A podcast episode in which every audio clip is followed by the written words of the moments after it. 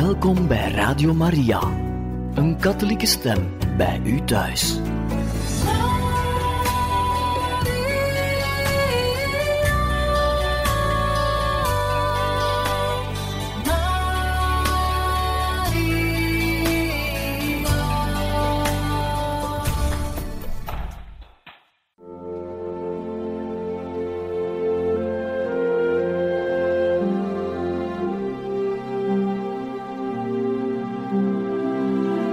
Beste luisteraars van Radio Maria, welkom bij het programma Catechismus. Een overweging bij de geloofschat van de kerk.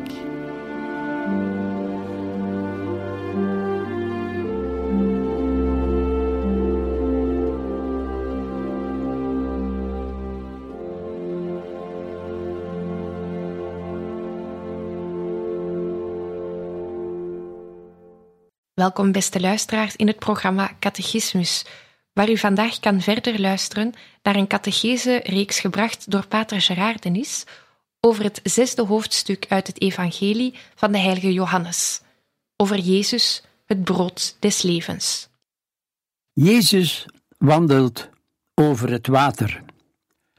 6, 16, 21. Het wordt nacht. Niet alleen in de natuurlijke zin, maar ook in de veel diepere zin dat de leerlingen in de duisternis zitten, geen uitweg meer zien. Nu Jezus er niet is en het licht dus verdwenen is. Zonder Jezus zitten wij ook in diepe duisternis. Zij gaan in de boot zonder Jezus en varen naar de overkant, wellicht naar huis. Wellicht hielden ze het voor gezien en wilden ze terug naar hun vertrouwde omgeving. De duisternis viel in om hen heen en in hun binnenste, en de zee werd woest. Het water was voor de oosterling een onheilsmacht, een bedreiging, een verslindend monster, een niet te bedwingen oerkracht, teken van de macht van dood en ondergang. Maar dan komt er een onverwachte wending. Ze zien Jezus wandelen over het water. Jezus wandelt over het water. Hij wandelt het haan volslagen moeiteloos en soeverein. De zee draagt hem, dient hem tot voetbank. De onheilsmacht ligt onder zijn voeten. Degenen die dit verhaal hoorden, zullen ongetwijfeld gedacht hebben aan wat God door zijn volk verwezenlijkt had. Tweemaal had hij voor zijn mensen een pad gebaand door het water. Hij is de beheerste van de zee, van de vijandige machten. Jezus. Ja, Jezus beheerst hier de zee, de onheilsmacht de doodsmacht. Hij legt ze aan zijn voeten. Groter dan Mozes en Zoea.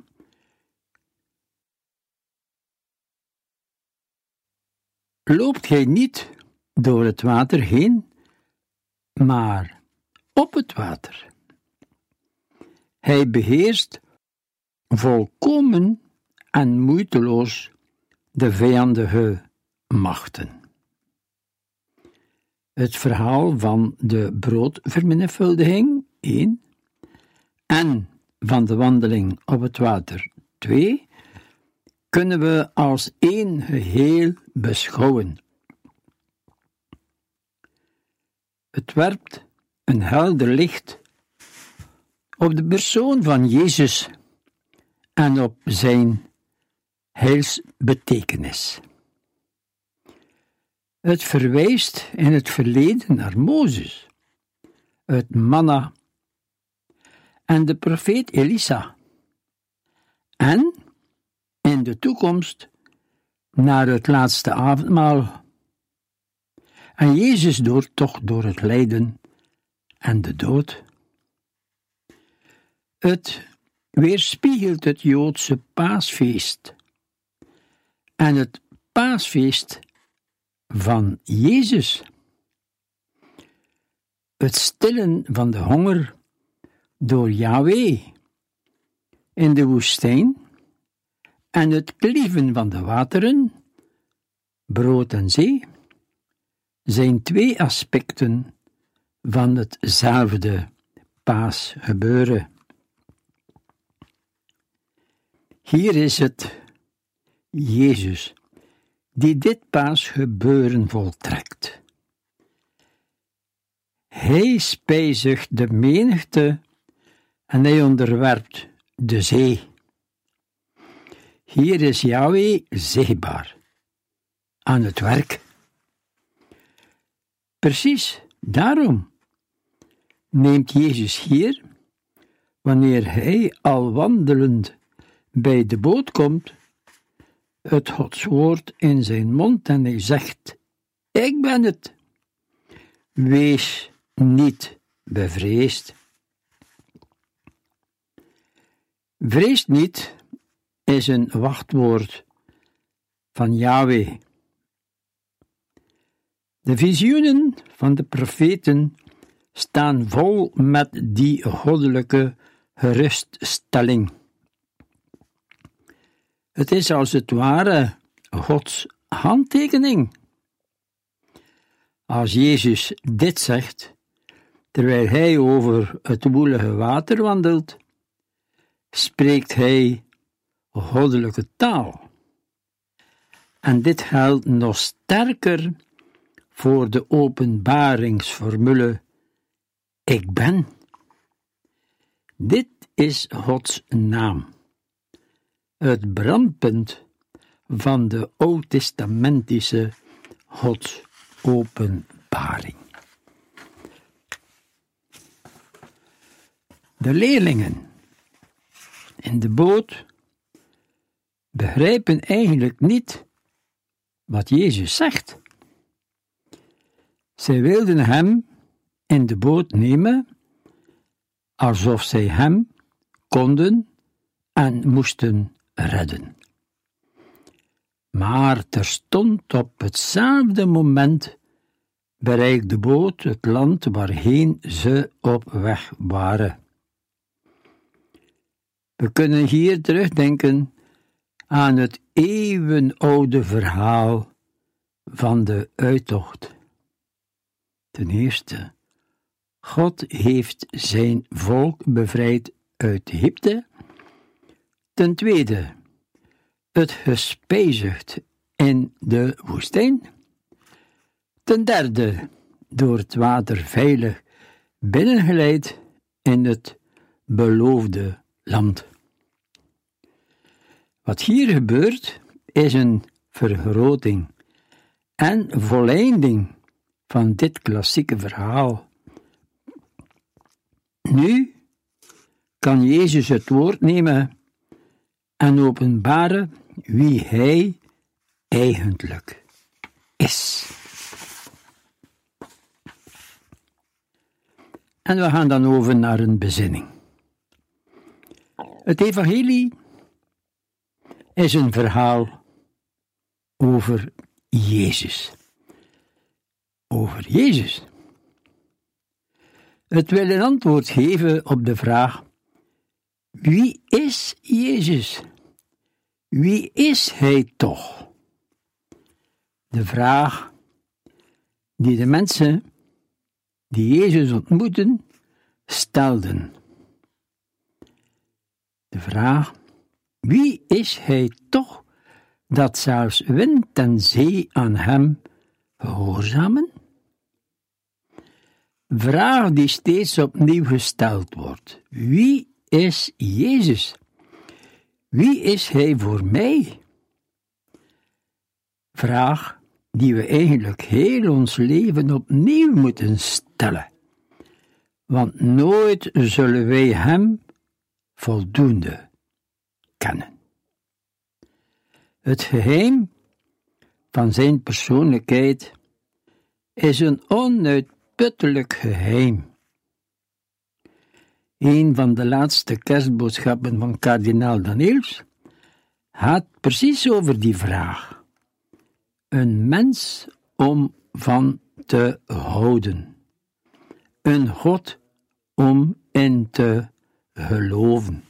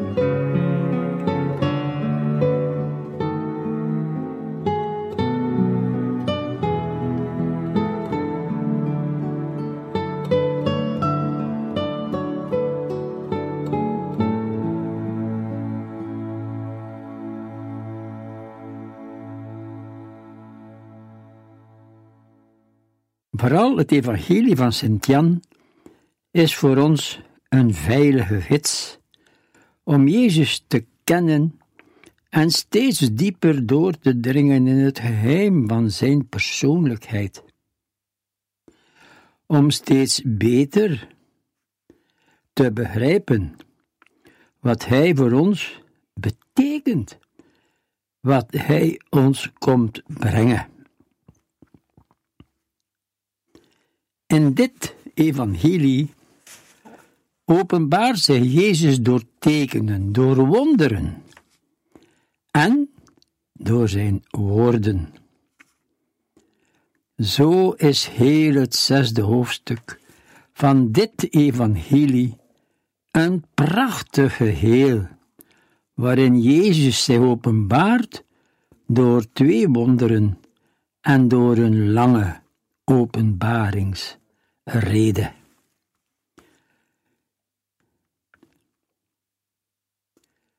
Vooral het teken van de broodvermenigvuldiging moet voor de jonge kerk een uitzonderlijke betekenis gehad hebben.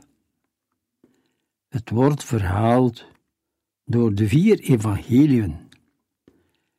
Bij Matthäus en Marcus zelfs twee keer.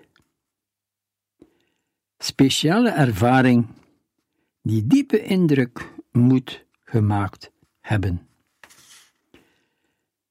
En vooraleer onze aandacht te schenken aan de uitvoerige verklaring die Jezus zelf heeft van de wonderbare spijziging, de wonderbare spijziging, de broodwonde, de broodrede dus, 6, 26, 71, gaan we in onze bezinning stilstaan bij een paar details uit beide wonderverhalen. Spijziging en wandeling op het water. 1. Jezus is de nieuwe Mozes. Als een nieuwe Mozes bestijgt Jezus hier de berg, waar hij in Gods nabijheid verblijft en zijn blik laat gaan over de talrijke menigte die hem volgt. Mozes is enerzijds de man die in Gods nabijheid vertoeft, en anderzijds de man die het volk uit de onheilsituatie van Egypte wegleidt en het door de woestijn voert op weg naar het beloofde land. De machtige aanvoerder, die in Gods naam het grote bevrijdingsgebeuren voltrekt. De vertrouwensman van Yahweh. Hij mocht een limp opvangen van Gods heerlijkheid in het visioen van de brandende braamstruik. Hij mocht Gods wondere naam vernemen. Ik ben die ben. Ik ben er voor u. Ik ben er om mijn volk te bevrijden. Die naam moest hij bekendmaken aan het volk. Hij mocht herhaaldelijk en soms voor lange tijd, veertig dagen en nachten, met God vertoeven op de berg. Hij sprak met God als een vriend spreekt met zijn vriend. Hij bracht de wensen en verlangens van het volk bij God en ging dan met Gods antwoord terug naar het volk de grote mysticus van het Oude Testament. De man die stond voor het aanschijn van de levende God. Veel meer dan Mozes is natuurlijk Jezus. De mens die leeft in Gods nabijheid en Gods intimiteit. Herhaaldelijk maakt hij zich los van de menigte die hem volgt en gaat hij een eenzame plaats opzoeken om te bidden, om alleen te zijn met zijn vader. Soms ganse nachten door. Maar dan eens wordt dit feit verhaald door de evangelisten, vooral door Lucas. Jezus in gebed. Jezus in gesprek met hem, die hij zijn vader noemt. Dit moet een geweldige indruk gemaakt hebben op de leerlingen. Ze waren erdoor gefascineerd. Ze voelden aan dat daar iets geweldigs, iets onuitsprekelijk aan het gebeuren was. En het verlangen groeide in hen om ook zo te kunnen bidden. Om binnen te treden in de biddende gezindheid van Jezus. Vandaar hun vraag: Heer, leer ons toch alstublieft bidden zoals u kunt bidden. Kan bidden. Sint-Jan vertelt niet dat Jezus in gebed was, maar hij heeft ons wel de woorden van een van Jezus' gebeden nagelaten, het hoogpriesterlijke gebed. 17. En meer dan andere evangelisten onderlijnt Sint-Jan de eenheid van Jezus met de Vader. Hij ziet en hoort alles wat de Vader doet en zegt. Hij handelt zoals de Vader. Zoals de Vader voortdurend werkt, zo werkt ook Jezus, zonder ophouden. Ook op Sabbat. Hij spreekt de woorden die hij van de Vader gehoord heeft. Hij weet dat de Vader in hem is. U mij ziet, ziet de Vader. Ik en de Vader zijn één. Prachtige woorden. Jezus, de grootste bidder van de geschiedenis. Ons voorbeeld. Heer, leer ons bidden. Zend uw geest die in ons bidt. Mozes was ook de godsman die het volk vanuit de verdrukking en de slavernij naar het beloofde land moest leiden. Een verafbeelding van wat de nieuwe Mozes Jezus zal doen. De mensen lijden uit de onheilsituatie waarin ze door de zonde zijn terecht gekomen. En bij de wonderbare spijziging was de noodsituatie het tekort aan voedsel, honger en dorst van het lichaam. Jezus voorziet daarin in ruime, overvloedige mate. Zij kunnen eten zoveel ze maar willen, tot verzadiging toe.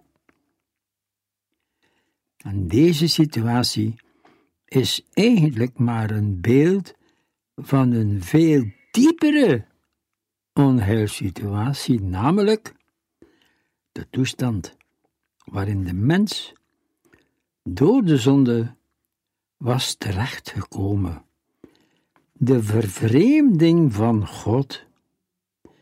Deze onheilsituatie zal Jezus ombuigen tot heilssituatie.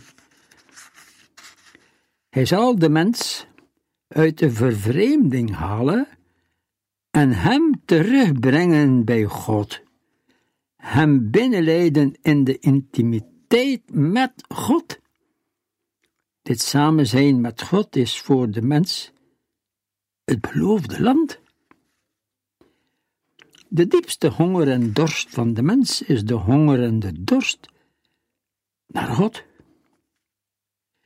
Deze honger en dorst komt Jezus verzadigen. Wie van dit brood eet, zal nooit meer honger krijgen. Wie van het water drinkt, dat ik hem zal geven, krijgt in eeuwigheid geen dorst meer. Jezus, de nieuwe Mozes, die ons bevrijdt, die ons weghaalt uit het slavenhuis van dood en zonde, om ons te brengen naar het huis van de Vader, waar Hij, zoals Hij zelf, mogen leven in de nabijheid van God, die liefde is.